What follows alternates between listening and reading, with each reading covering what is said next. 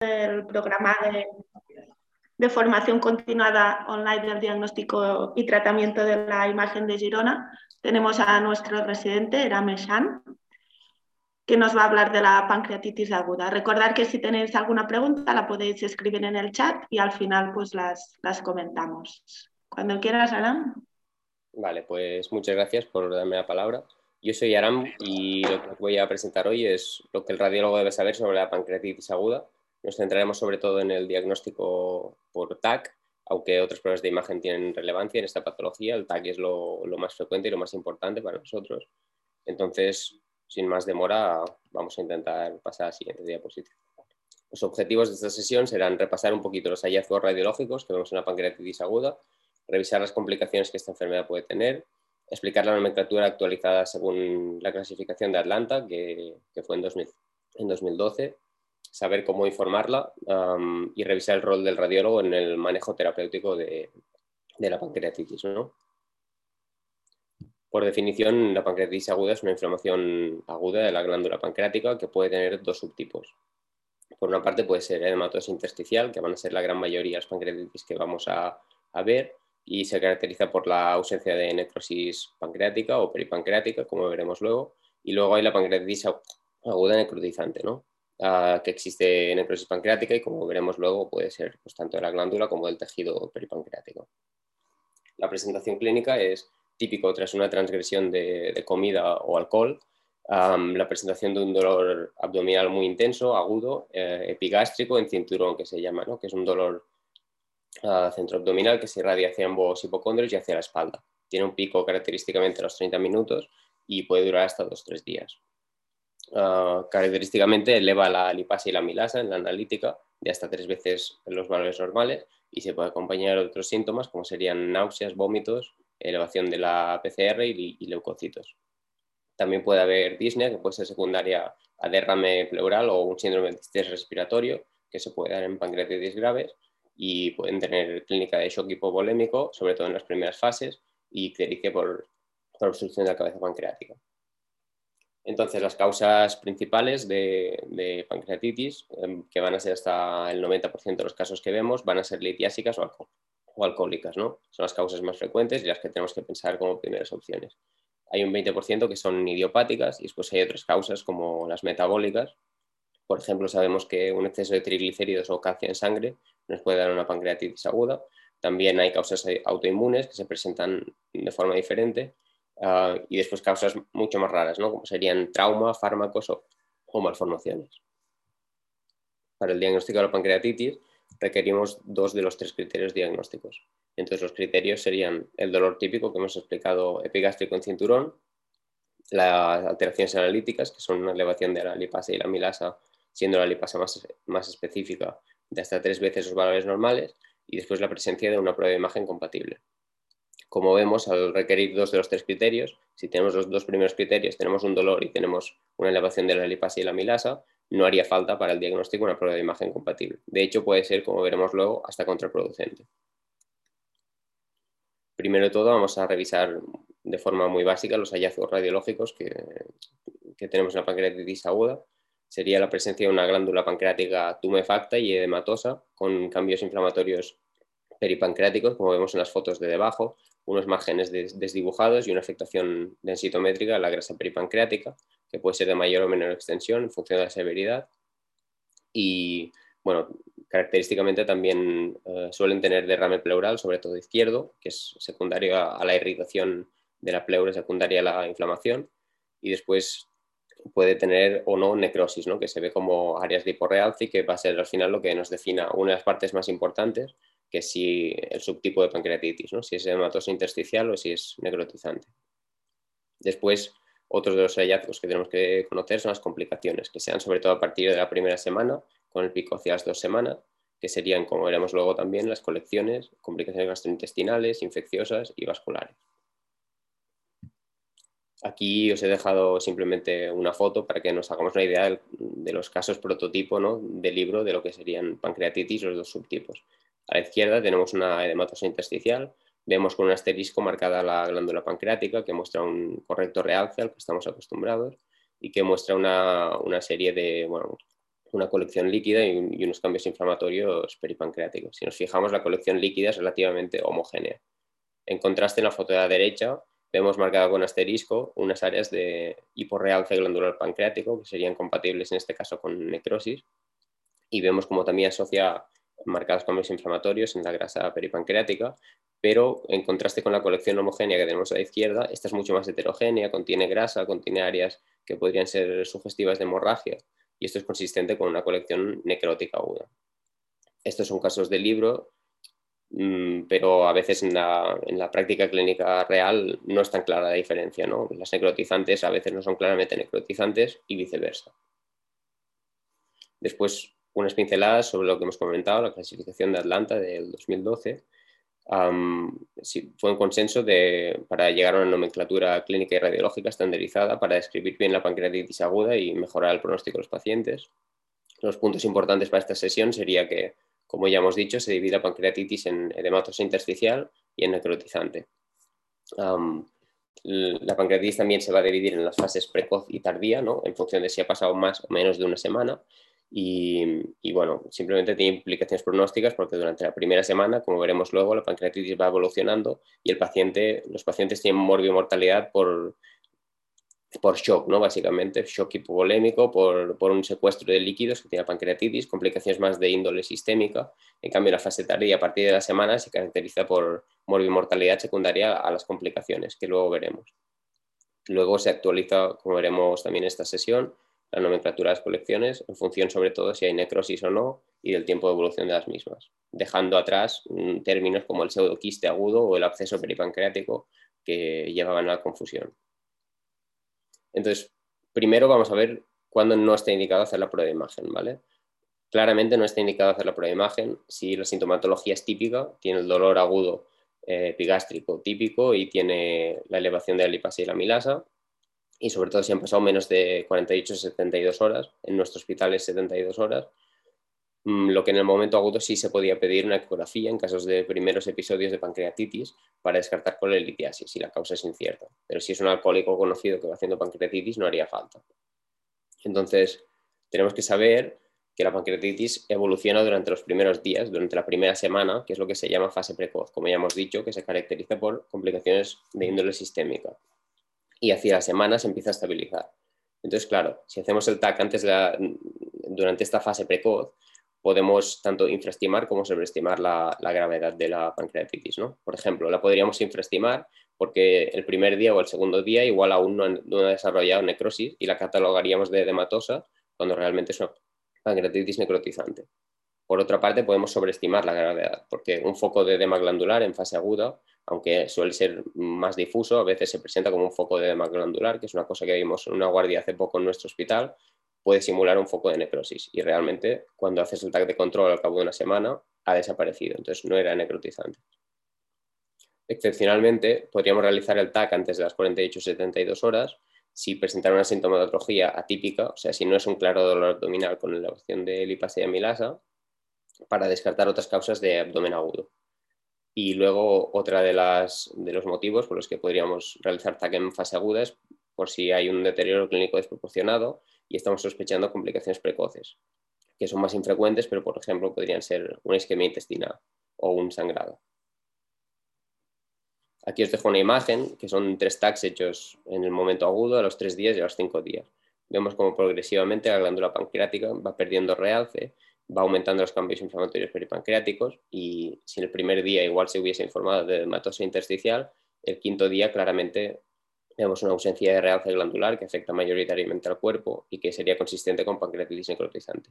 Esto es solo para ejemplificar que el TAC en fase aguda nos puede llevar a, a hacer diagnósticos que no son correctos. Entonces, ¿cuándo sí está indicado hacer la prueba de imagen? Pues a partir de las 48 72 horas idealmente tras una semana, que es cuando nosotros consideramos que la pancreatitis está estable, está indicado hacer el TAC. Entonces, ¿qué buscamos mm, describir con este TAC a la semana? Pues tenemos que ver si hay necrosis o no establecida, que es cuando lo veremos realmente, la extensión de esta pancreatitis, tenemos que describir las, complicaciones, podemos buscar posibles causas y sobre todo diseñar el manejo terapéutico. Vamos a hablar un poquito más profundamente del concepto de necrosis la pancreatitis puede asociar como complicación la necrosis, ¿no? que es lo que lo catalogará como pancreatitis necrotizante. Un matiz es que la necrosis puede ser tanto pancreática como extrapancreática. Cuando hay necrosis suelen ir asociadas y suelen coexistir en el 75% de los casos. Pero hay casos donde solo hay necrosis peripancreática, serían un 20% de las necrotizantes. Y solo tener necrosis glandular es raro, un 5% de los casos tenemos que saber que cualquier tipo de necrosis, aunque la glándula realce bien, si tiene una colección necrótica, sería catalogada como pancreatitis necrotizante. Entonces, la necrosis pancreática, como ya hemos visto, es la ausencia de realce glandular y la, necrosis peripancreática se caracteriza por colecciones heterogéneas que contienen pues, áreas más sólidas de hemorragia, grasa, etc. Son colecciones que no son tan líquidas y homogéneas como nos esperamos en una edematosa. Aquí os dejo un ejemplo, una imagen donde vemos dos, ejemplos de pancreatitis que tienen un correcto realce glandular, pero asocian a unas colecciones que son de carácter mm, bastante heterogéneo. Em, aunque, aunque, la glándula realce bien, em, estas, estas imágenes ya nos catalogarían directamente la pancreatitis como necrotizante, porque consideramos que colecciones tan, tan heterogéneas están asociadas a, necrosis, son colecciones necróticas agudas. Ahora veremos la nomenclatura. Aquí hay un ejemplo de una, necrosis combinada, que es lo más frecuente en caso de necrotizantes, donde con asteriscos vemos marcada pues, las áreas de hiporrealce glandular, que son consistentes con necrosis glandular, y luego vemos una colección peripancreática, pero que también invade un trozo de parenquima pancreático, y esto es consistente con, colección necrótica. Vemos, bueno, cualquier colección que esté sustituyendo parenquima pancreático, por homogénea que sea, tiene que darse como necrotizante. Aquí os pongo otros ejemplos de necrosis simplemente. En la primera foto, arriba a la izquierda, vemos lo mismo, ¿no? marcada con unos asteriscos, una área de, de glandular consistente con necrosis y que asocia una colección que, sería catalogada, tenemos que catalogarla como colección necrótica aguda. ¿no? Esto es una pancreatitis necrotizante, vemos que la colección no es muy heterogénea, pero al ver estas áreas de hiporrealce glandular, tenemos que catalogarla como necrotizante. Arriba a la derecha vemos otra foto, una colección mucho más de libro, ¿no? para decirlo de alguna forma. Es una colección mucho más heterogénea, con áreas de hemorragia, áreas de grasa, y esto, aunque tengamos una glándula que realza normal, como, como es este caso, tendríamos que darle pancreatitis necrotizante, porque esta colección eh, es necrótica. Y abajo a la izquierda lo mismo, es una colección ya más madura, más encapsulada y es muy heterogénea. Esto automáticamente, aunque la, la glándula realce bien, es una pancreatitis necrotizante aquí os he dejado una tabla que aunque no es del todo necesario ponerlo en el informe, está bien conocerla, que es el Modified City Severity Index, que, bueno, que es un, índice ¿no? de, severidad que intenta puntuar la gravedad eh, de la pancreatitis, teniendo en cuenta la inflamación pancreática, la necrosis pancreática y las complicaciones extrapancreáticas, que son cosas que otras, mm, otros índices no tienen en cuenta y se supone que este es el más completo y si tuviésemos que usar uno sería, sería este. ¿no? Le intenta dar una puntuación que luego se puede traducir más o menos en, en el pronóstico real del paciente. Vamos a hablar entonces de, de las complicaciones, llegado a este punto. Las complicaciones tenemos que saber que se dan normalmente en la fase ya más tardía. Ah, como hemos hablado, se divide en una fase más precoz y una fase más tardía. Normalmente a partir de la primera semana y sobre todo a las dos semanas empezamos a ver todas estas complicaciones, que son lo que en fase tardía le, dan más mortalidad a estos pacientes. Las complicaciones más frecuentes son las colecciones.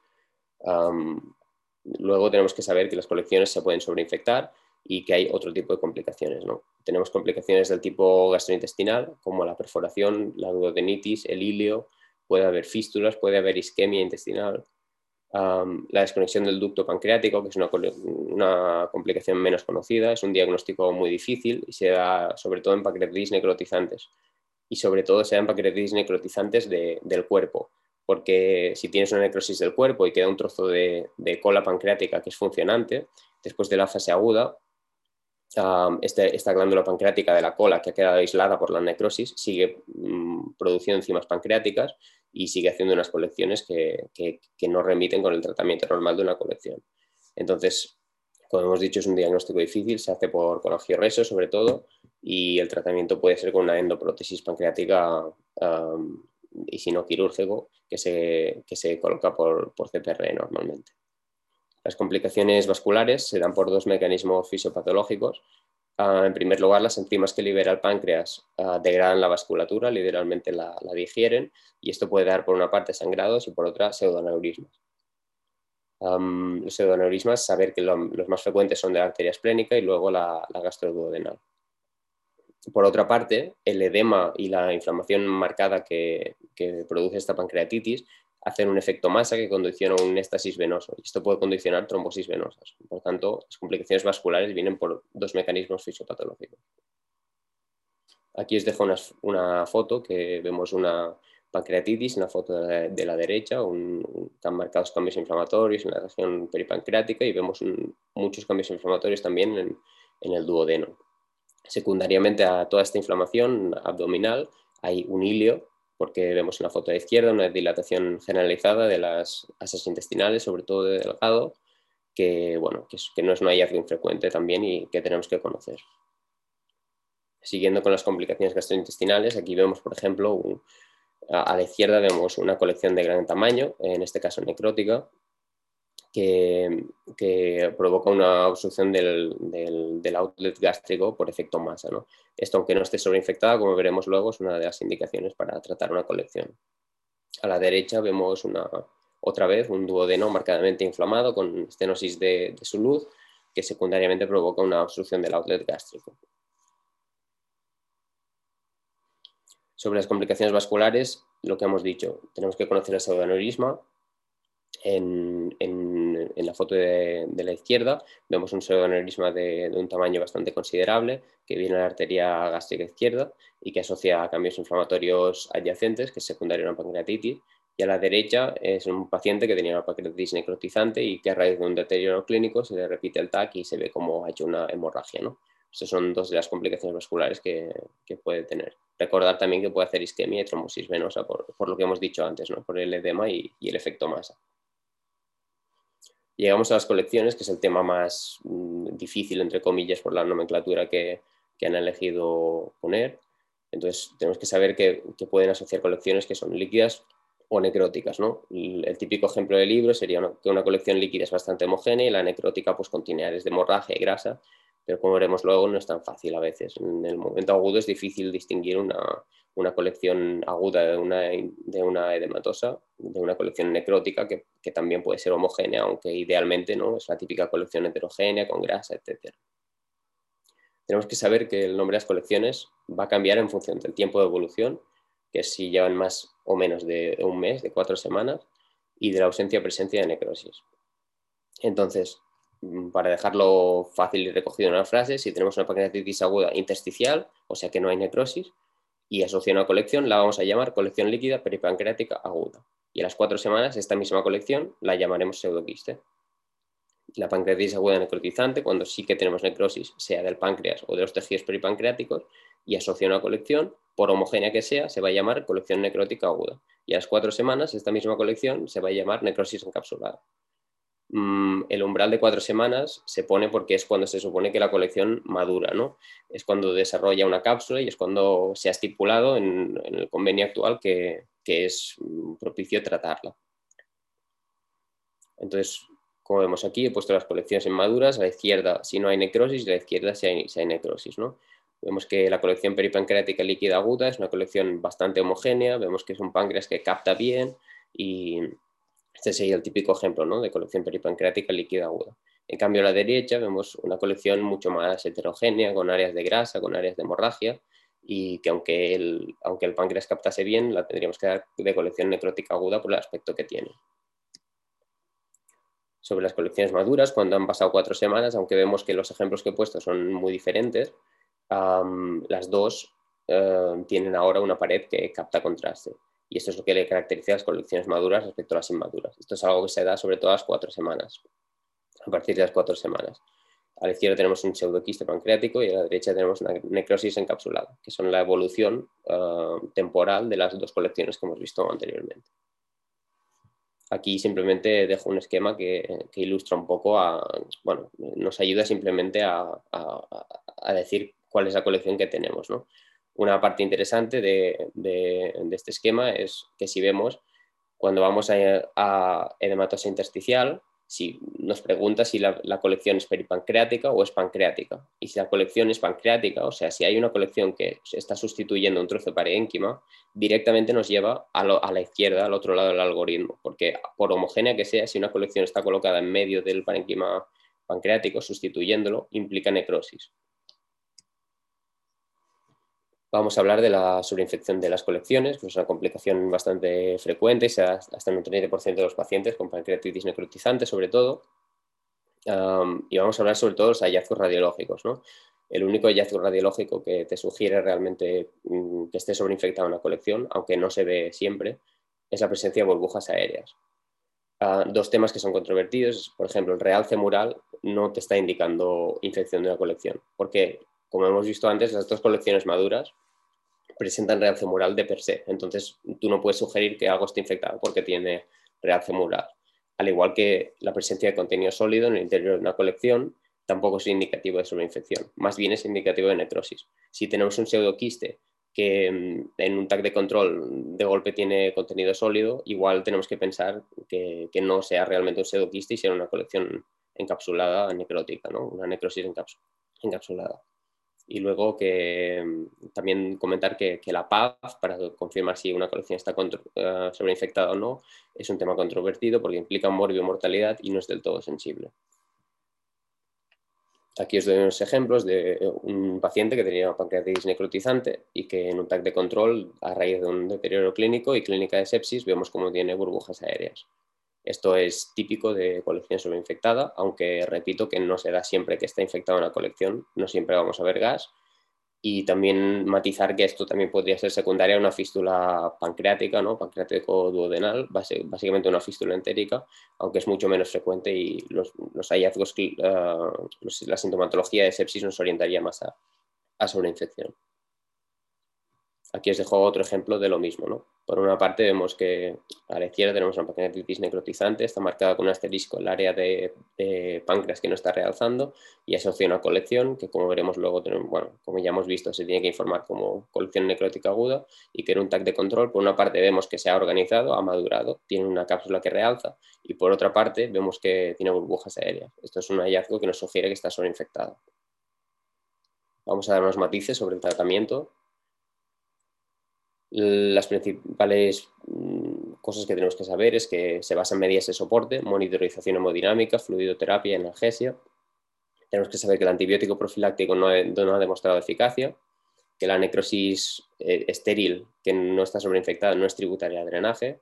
Como hemos dicho hace poco, que la PAF para confirmar o descartar la sobreinfección es un tema controvertido y dependerá del centro y del paciente la tendencia actual es intentar dejarla madurar la colección cuatro semanas, intentar que la colección madure antes de drenarla, porque eh, se ha visto que es mejor, y que la tendencia actual es un tratamiento, en contraste con lo que se hacía antes, mínimamente invasivo y se deja la intervención quirúrgica abierta como última opción, si es posible. Entonces tenemos que saber cuál es el rol del radiólogo en la pancreatitis aguda. ¿no? Primero de todo, matizar lo que hemos dicho, la, la fase aguda, la primera semana, sobre todo antes de las 48 horas, no se hace TAC, excepto si hay deterioro clínico o sintomatología incierta. Pero sí se puede valorar hacer una ecografía en primeros episodios para buscar colitiasis. En cambio, fase tardía sí que se hace el TAC para determinar la extensión, necrosis y complicaciones. Nuestro rol, el rol del radiólogo en el tratamiento, es monitorizar la evolución y la respuesta al tratamiento con los sucesivos TACs de control de pancreatitis a los que ya estamos acostumbrados y sobre todo drenar colecciones. ¿no? Las indicaciones serían sobre todo si hay sobreinfección, si hay disrupción ductal o si hay síntomas por el efecto más.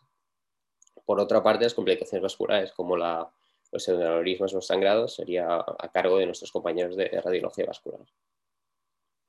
Hay múltiples técnicas de drenaje de colecciones, siendo drenaje percutáneo um, la que hacemos nosotros. Preferiblemente es un approach retroperitoneal porque es mucho más aséptico, no, al final el páncreas está en el retroperitoneo y, como menos nos metamos a peritoneo, pues menos extensión vamos a promover que, tenga la pancreatitis.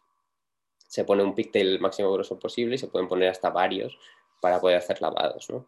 Otros tratamientos serían el drenaje endoscópico, que esto requiere un endoscopista que esté acostumbrado a hacer el procedimiento. Son colecciones que tienen que estar a poca distancia de la pared gástrica y se hace mediante ecoendoscopia. ¿no?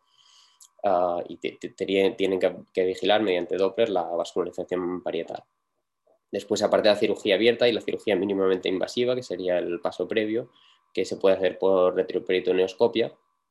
Y por último caso, si hay un fracaso de los métodos anteriores, pues se hace una cirugía abierta con necrosectomía.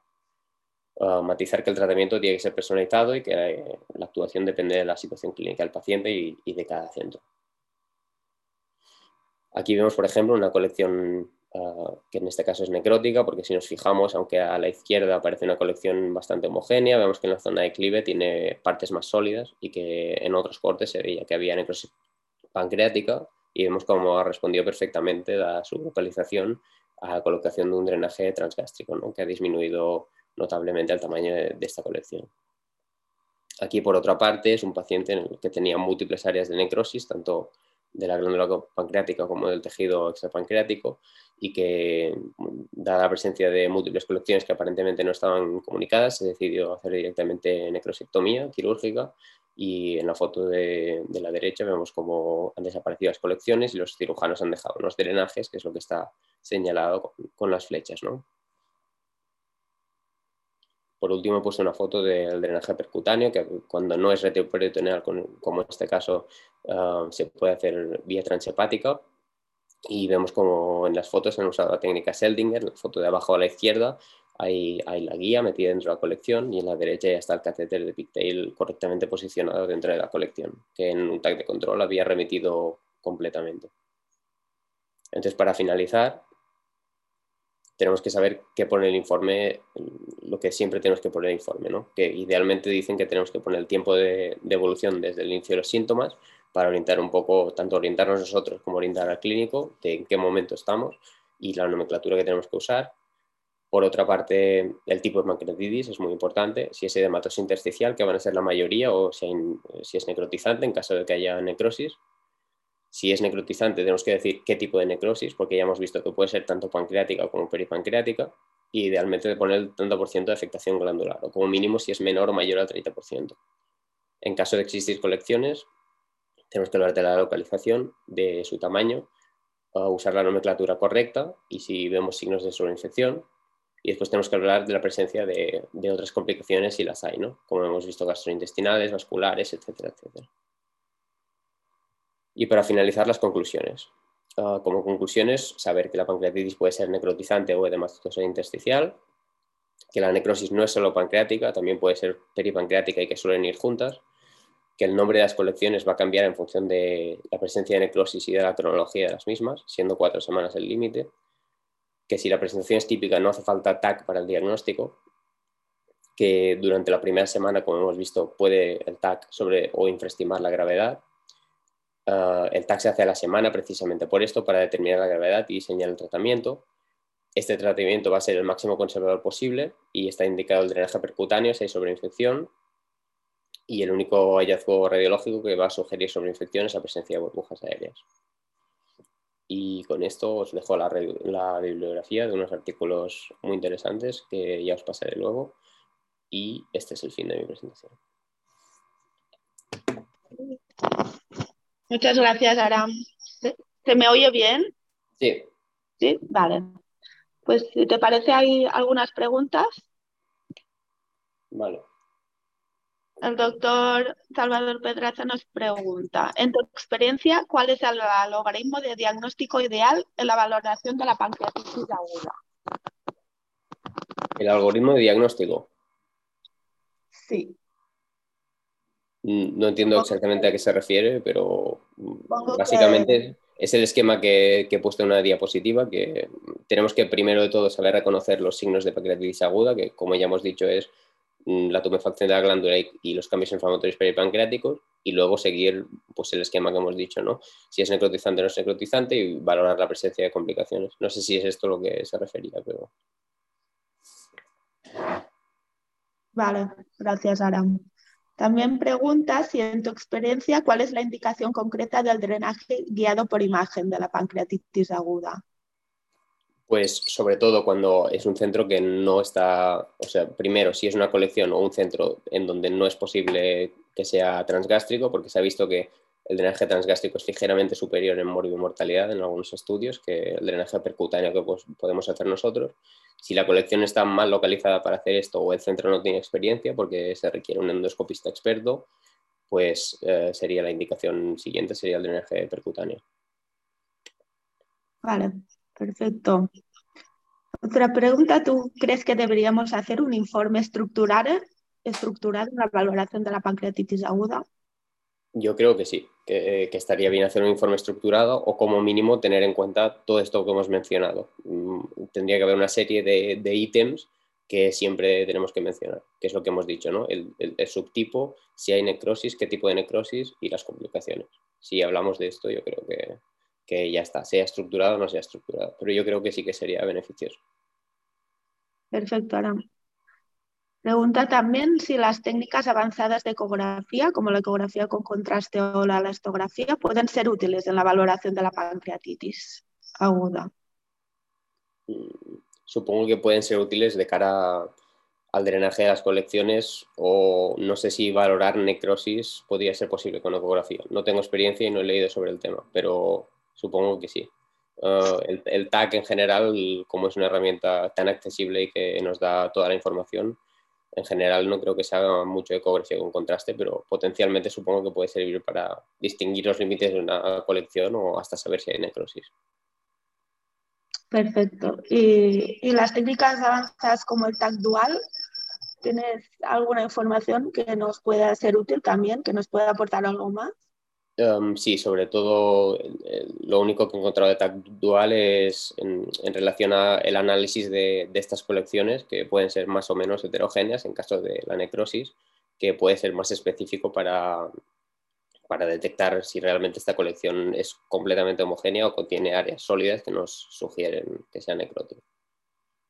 Vale. Y hablando también de otras técnicas, también nos preguntan sobre la resonancia, como ¿no? las las secuencias de difusión o perfusión, si nos podrían ser útiles también. Sí, la, resonancia, aunque es menos accesible que el TAC, es, bastante equiparable, ve, lo mismo, lo único que, es mejor en el caso de, evaluar la presencia de colelitiasis, en caso de que sea litiásica, hidratación de la vía biliar, y también en la complicación que hemos visto antes de la desconexión del ducto pancreático, es algo que con colegio de resonancia se ve mejor que, que por TAC.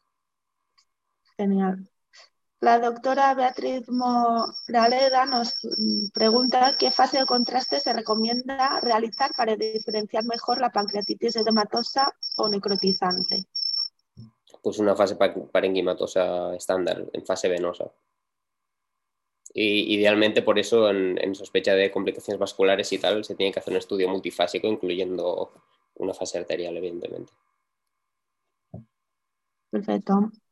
La doctora Esther Balesteros pregunta qué recomendarías a los médicos de atención primaria que solicitan TAC por sospecha ambulatoria de pancreatitis por aumento de enzimas pancreáticos. Mm, pues no lo sé, la verdad. No sé si los enzimas pancreáticos se pueden elevar por, otras cosas, pero en general tengo entendido que debuta como abdomen agudo, así que a no ser que tenga, no lo sé, la verdad es que no lo sé. Si, si es un dolor típico de pancreatitis y eleva los, las enzimas pancreáticas y la sospecha clínica es esta, pues es lo que hemos dicho antes, ¿no? Es esperar idealmente una semana para, hacer el TAC, mínimo 72 horas y, ya está. No creo que haya diferencia entre si es en urgencias o, médico de atención primaria. Si es una clínica de pancreatitis aguda, el manejo es siempre el mismo. Sí, no, yo creo que debe estar asociado a un contexto clínico. Sí. Perfecto. La doctora Lidia Mendoza pregunta, que ya lo has comentado, pero si quieres volverlo a comentar, ¿qué protocolo TAC se debe hacer? ¿Qué fases? El mismo. En, el, debut, el primer TAC se puede hacer solo una fase venosa y en caso de sospecha de complicaciones vasculares se, tiene que añadir una fase, eh, valorar si necesitamos un TAC simple para valorar hemorragia y sobre todo una fase arterial. Vale, perfecto, Aram. Pues creo que no, hay más preguntas y doy paso al doctor Pedraza para que concluya. Vale, muchas gracias, Keral, por tu excelente moderación y Arán, muy bien, muy bien. La verdad es que es un tema frecuente y que nos has ayudado mucho haciendo la revisión que has hecho. Yo, mientras estaba escuchándote, como eh, me he utilizado la regla mnemotécnica 234 para hacer mi resumen. Dos, en el sentido que has dicho que hay una, puede haber eh, un tipo de edematoso o necrótico. Y aparte dos, porque puede haber una fase más precoz, una fase más tardía. Tres, en el sentido de que has dicho que en el informe hay que decir un poco eh, si hay necrosis, edema, y has dicho 30%, bueno, has dicho porcentaje de necrosis, has dicho el 30% es importante. También has comentado que hay que decir el tiempo de evolución y las complicaciones, ¿no? Has comentado las vasculares, gastrointestinales, si hay colecciones, si está reventada. Y cuatro, en el sentido, como has dicho, de que no hay que hacer antes de las 72 horas, cuatro es el cuarto día, o sea, intentar que los primeros días no hacer, excepto si hay una clínica típica o excepto si hay un deterioro del paciente. Y después también al final has dicho cuatro, pues lo de las cuatro semanas, idealmente cuando, eh, cuando el paciente tiene la pancreatitis ya madura, evolucionada, si está sobreinfectada, por ejemplo, con aire, que no siempre aparece aire en una sobreinfección, pero cuatro, un poco para el tratamiento. ¿Te parece un poco bien este resumen, Aram? Me parece perfecto. Muy bien. Perfecto. Oye, pues muchísimas gracias, Arán. Y nada, sin más, eh, recuerdo a la audiencia que esta tarde a las tres y media, eh, todo lo que queráis un poco repasar el tema de infecciones de cuello, que lo vemos el día a día todos, infecciones de cuello diagnosticadas por TAC, pues tenemos a la persona perfecta, que es el doctor Pablo Sofia, que nos va a explicar hoy a las tres y media. Muchas gracias a todos, que tengan buen día. Hasta la tarde. Adiós. Buenos días, adiós.